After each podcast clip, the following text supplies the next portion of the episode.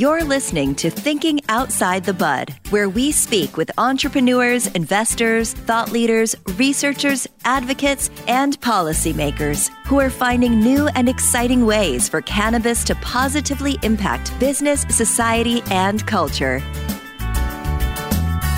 And now, here is your host, business coach, Bruce Eckfeldt.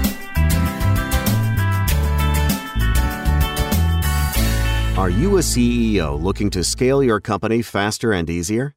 Check out Thrive Roundtable. Thrive combines a moderated peer group mastermind, expert one on one coaching, access to proven growth tools, and a 24 7 support community. Created by Inc. award winning CEO and certified scaling up business coach Bruce Eckfeldt, Thrive will help you grow your business more quickly and with less drama. For details on the program, visit eckfeldt.com slash thrive. That's E-C-K-F-E-L-D-T dot com slash thrive. Welcome, everyone. This is Thinking Outside the Bud. I'm Bruce Eckfeldt. I'm your host. Our guest today is Walter Moore. He is co-founder, CEO, and CTO of Cognitive Harmony Technologies.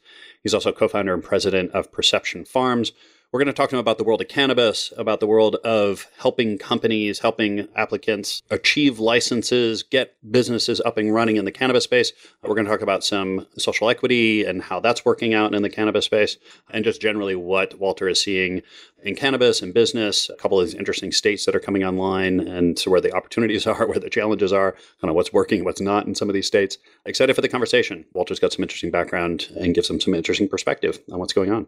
So, with all that, Walter, welcome to the program. Thanks, Bruce. Appreciate the uh, the wonderful introduction. it's been great to have you on. Before we dive into what you're doing today with both these companies, uh, give us a little background. How did you get into cannabis? How did you get into business? What's the backstory? Yeah, sure. So, I um, long time ago in a galaxy far away uh, was a bike mechanic in a bike shop on the north side of Spokane, Washington State. And I didn't really have a, much of a career trajectory, but I was a, a good at problem solving. And so I was a bike mechanic. And I was in my early 20s. And I also was a cannabis connoisseur.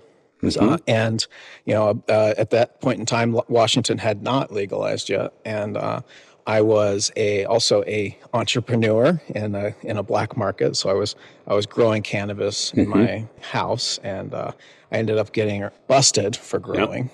and it was sort of a, a life changing event for me. You know, it, it definitely gave me a new perspective on things. But I didn't stop my appreciation for cannabis, but I stopped participating in the black market because it was it was really impacting my ability to develop the kind of life that I wanted to to develop. And so I went back to school. You know, I really w- was not a performer in um, in high school and, and junior high, even though I was I was probably capable of it. Mm-hmm. Um, but I decided, you know, after talking to a friend that was an attorney, he said, you know, show the show the system that you're making changes with your life and you're you're you're not going to go down this uh, path and you're going to reform, and that's the, your best path toward um, doing. It. So I had a lot of mm-hmm. support. Mm-hmm. I had a Good. support network that helped me through this.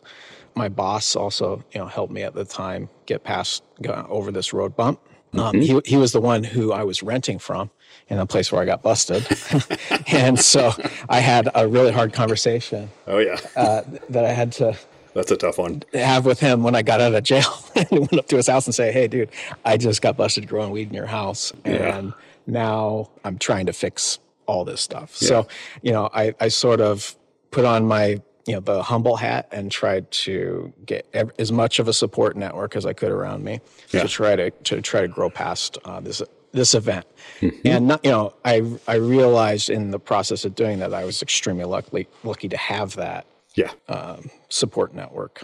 Yeah, and I went from that into community college. I went back to community college in Spokane, Washington, and I became a music major. Oh, interesting. And uh, yeah. and I, you know, I've always been a a musician, and I, I, I have always loved playing music. I thought that's what I what I could to um, move forward from this, and so I studied music for maybe a year, and in the process, started getting more interested in kind of the the deep mathematical and philosophical underlyings and underpinnings of music. So I, I started taking math classes just you know, one at a time. And mm-hmm. I started cranking through math and I realized I was actually pretty good at it, even though I had failed in, in high school. Um, and so I, I continued teaching myself through the community college system, and eventually, you know, knocked out the whole math curriculum, knocked out the whole physics curriculum, and and then decided, you know, I'm going to see if I can get into a four year college. So I started applying all the way all around the the world or the country, I should mm-hmm. say. And um, at the time, I was dating the woman who's now my wife who was from Chicago.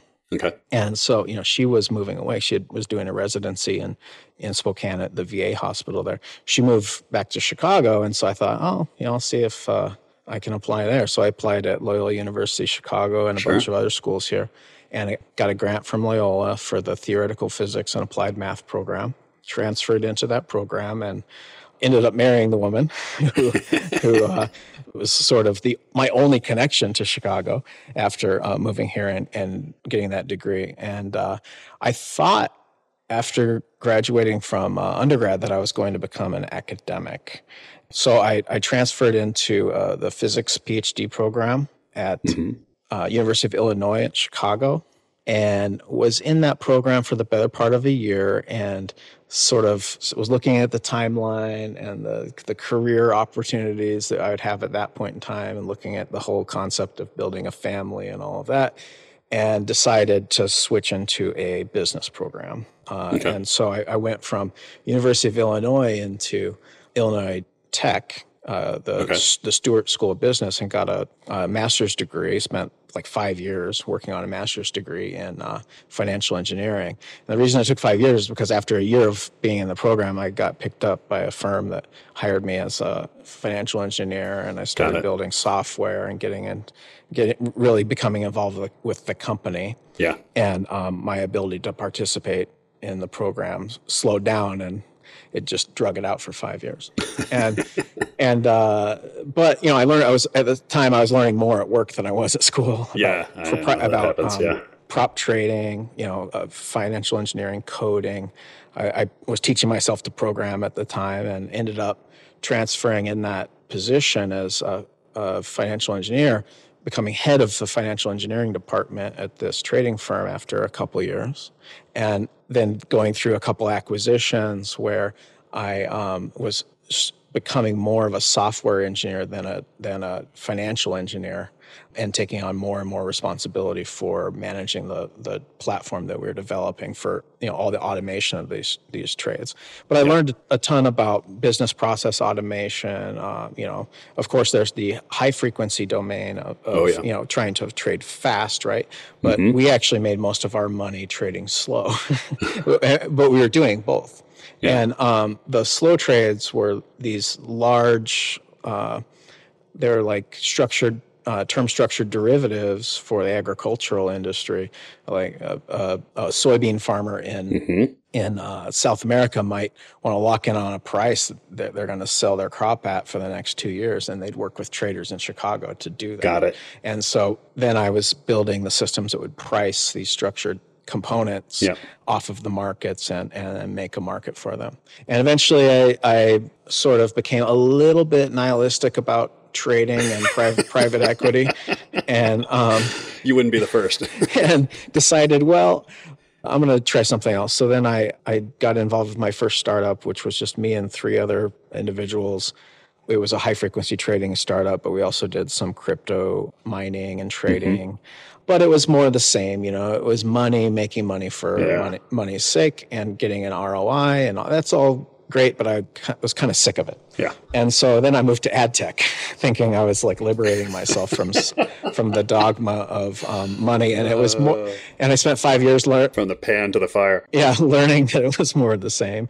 But um, you know, it's different because the market is the attention market and not the financial market, mm-hmm. and and the commoditization of attention is a really interesting phenomenon. I, I really, I think, benefited hugely from learning about the not only the concept but the entire ecosystem around it. I worked primarily on the uh, what I would consider the CRM slash DMP side of the problem, where I was writing code that was distributed globally and would collect events and bring them back to the this giant data cluster, one of the, the largest data clusters of its type. And this was at a company called Epsilon. Uh, and who was recently, within the last couple of years, purchased by Publicis Media, which is like a media behemoth and but we became their kind of like you know the main engine for doing all of their um, you know their digital ad work right but um, I, I, was mostly involved with the data plumbing data cleaning and, and normalization and getting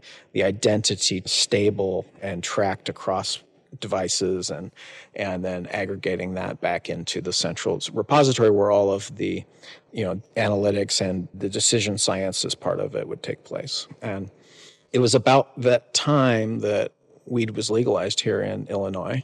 I was at a, a party with my my buddy from college who uh, is a, is a theoretical physicist at Northwestern University, um, and he uh, and I were hanging out. You know, we were consuming some cannabis, and uh, we were talking about the recent passage of of the law here in Illinois, and we thought, you know, hey, if you if Now's two if two guys like us can't figure this out, then we, something's seriously wrong. Like we figured out a lot of hard problems in our lives. This can't be that bad. Yeah. Um, and then we words. and then we, we spent the next three years proving to ourselves that we had no idea what we were getting ourselves into, right? Um, which was waiting out the money machine yeah. that that um, has pretty much had Illinois in the bag already for the next three years, and nobody yeah. knew it, right? Yeah. So you know now we're we're you know three years downstream from that. We've waited it out and scraped by, and and luckily we didn't have leases. We didn't have you know we we saw that this could be a long, mm-hmm. uh, hard battle. We put in five applications in Illinois. We interviewed. Wow over 100 social equity applicants, and we developed five separate teams for uh, the retail applications and, and then one team for the craft grow application.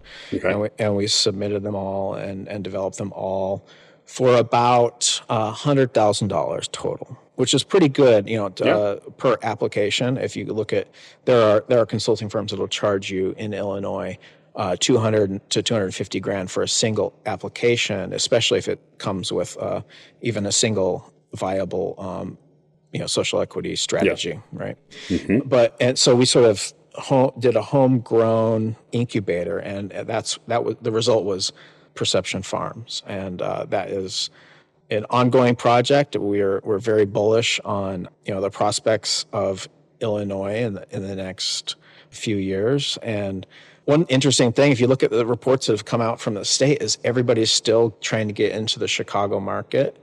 But you know, you're seeing uh, if you look at the licenses per number of individuals uh, or per capita, yeah, it's getting pretty tight there, and all the money's being made outside of Cook County.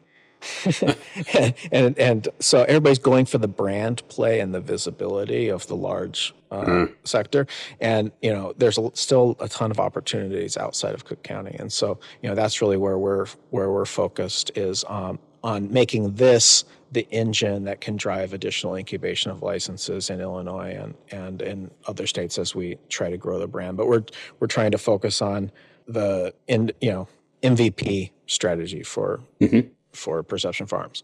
But in the process of, of building this incubator, we, we identified a lot of problems that um, were clearly opportunities for automation. Yeah. One of the, the things that we found is we went through five rounds of deficiency processes with the state of Illinois where they would say, there's something wrong with your app, and they'd tell us and thousands of other applicants and they'd say, "Go find it." Right? They'd give you not really much more than that.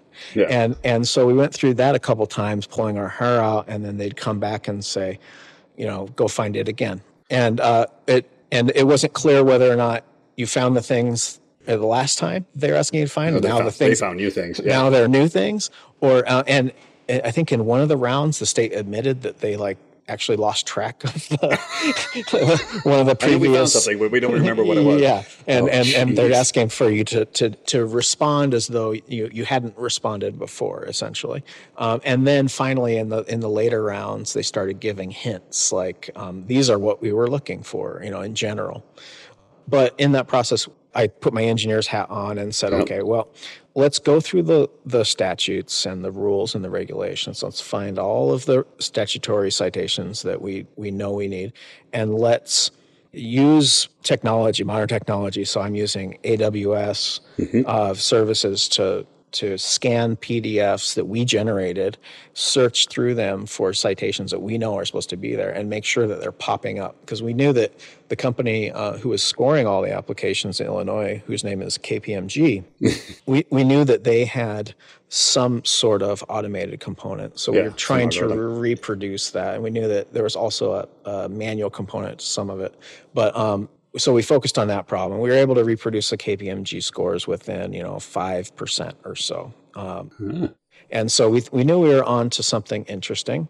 And in the process, we built a tool. And that tool then we started sh- uh, showing some friends of ours. We were, at the time, we were working with Harvest 360, Justice Grown, and um, a sort of uh, group that was put together by Representative LaShawn Ford. And so we teamed forces with these three groups and we came up with a solution. Uh, and we call that solution CHT which is Cognitive Harmony Technologies, and it. it's it's two things. Cognitive Harmony Technologies is a backronym, which is THC backwards. Yeah, yeah. and then it's also you know the it's sort of the uh, answer to cognitive dissonance, right? It's uh, cognitive dissonance is what happens when you your system does not make logical sense, and, Yeah. and cognitive harmony Something is, doesn't compute. Yeah. is when everything meshes and flows like it's supposed to. And so, um, so we started Cognitive Harmony Technologies, and as, as part of this this task force put together by LaShawn Ford, we scored a, a, number of groups applications with our software and gave them score reports and and help the other teams quickly dial in on where the problems were in those applications and fix them Yeah. and and that was the the the catalyst for CHT. And then since then, we've built a lot more tools that really that that the the scoring problem is useful if you you know if you don't know what what was missing in your application. But what we where we really want to get to is where people are are able to easily and without a lot of you know capital expenditure put together a solid application like you would if you were you know when you're using turbotax you don't worry about whether or not it you know all your points are there or whatever like you're assuming they're going to take care of that for you. Yeah. and so you know we realized that there's two ways to use a checklist. One is before after the fact and to try to figure out what's wrong. Mm-hmm. Um, and sure you could throw the infinite monkeys and write gobbledygook and it, if you have infinite amount of time that mm. strategy would find you a perfect application. Mm-hmm. But the right way to use it is to have it be the starting point of the application process. And so we've developed a, a platform at CHT, which is based on a system of checklists that walk the users through all the, uh, for instance, if you have a, a plan for um, uh, recall event plan, um, we have checklists that walk the users through all of the individual components that need to be in that plan to be compliant. And then we also have a template that generates a for the user a compliant de facto plan. They just fill out some some meta information and it templates it out and then puts it in a, a zip folder for them. And so we can, through a series of, of checklists, build up the application package for the user so they can download it and go to the state portal and, and move the documents over. So that's the, the high level vision. And like I, I, I was saying early on, we're a, a lean startup. Mm-hmm. And so, you know, we're really focused on on what are the problems that our customers and our, our clients are having in the process and how do we automate a solution for them and or provide a solution for them that gets the job done. And Yeah. without we've got a, a big bag of of tools available to us that I have developed at the company for the last couple of years and have just developed IP for in the last few years of of doing incubations with other companies. And so we're really now focused on interviewing people getting them in cohorts, walking them through the process of building application, which can take eight weeks or so, Yeah. and then and then showing them how our tools are, are going to make it easy to maintain that application going forward and um, improve it and through deficiency rounds, and then um, be used to convert into a fully operational license, and then be used beyond that for doing compliance audits and and uh, renewal processes and everything else. And so, Yeah. so we're looking at the long term relationship with our users and really getting involved up front with the application process so that they're successful, and then going back and building tools to make it easier each step and iterate each step Yeah. of the way. We're going to take a quick break to hear some words from our sponsors. And now back to our program. I'm curious. So it, it's clear that you've been able to kind of apply your kind of uh, you know computer science, math, very analytical thinking to kind of the problem and what needs to get developed and automating and standardizing. Where have been some of the challenges in terms of operating, doing all this inside cannabis? Like where where have you kind of had to flex, or you know, where has this not worked? Well, I mean, advertising is challenging, and you know that is something we've got our focus on right now because if we're having the problem, everyone's having it. uh-huh. And you know, for instance, LinkedIn is a great place to interact with cannabis because you know you're interacting in a as a business to business relationship, and uh, and there's other areas. You know, I know that there's there are networks that have emerged which claim to have solved this problem, but you know, re- really the the the advertising a lot of times is hyper local, and we're definitely trying to bring a a vetted set of service providers and and uh, resources to our users and get them contextually embedded where they actually are helpful rather than just spamming everybody with the same set of vendors. Uh, when we have these checklists, they're highly detailed, right? You're getting down into the nitty gritty with this specific um, statute. You know, you your security system needs to have timestamps in this area of the screen, right? And then right embedded there will be a security vendor that can actually, Can actually help you that. Yeah. execute that um, statute, right? Whereas in the majority of the platforms that I've seen out there for cannabis business, there's no way to do that that level of contextual targeting. And so that that's an area where I think uh, we've run into problems, and we, we don't, you know, you go to trade shows is is a good place. We want to we want to sort of say, okay, the trade shows are you know the chances that your ideal customer is going to walk in front of you or your um, the ideal service you're going to walk by them and figure it out at a trade show there's too much distraction and it's not focused on the problem that you have which is how do i get from here to operating and um, and we sort of linearize that process and will help you know make the individual um, referrals possible at each step of the way and um, and so you know that that's that's kind of one area I see is a big issue. The other area is you know the thing we were talking about. The the state has a social equity mandate, and then on the other end of the extreme, they have a mandate to create safe products. Uh, if you look at what's going on in New York right now, we were there for a trade show over the Yeah. summer, and and you know you go down to Times Square, and there's kids selling like gallon bags of joints on the street oh yeah. for uh, and who knows where that product is coming Yeah, from. exactly. Uh, There's in it. no testing involved, Yeah. and you know it's a really serious kind of uh, public health issue, and so you know that is, and it, and, and I'm sure the state of New York is going to fix this Yep. uh, Yep. through the card process and and in their approach to licensing, but it's kind of the the polar opposite to what happened here in Illinois, which was a very reserved, measured, slow, painful rollout. Um, but either way, the aims of both social equity and achieving safety, product safety, are somewhat in contrast with each other, and they're made even more so when it's extremely expensive to be safe. Yeah. And so, so we're definitely also focused on how we're creating a bridge between these two things.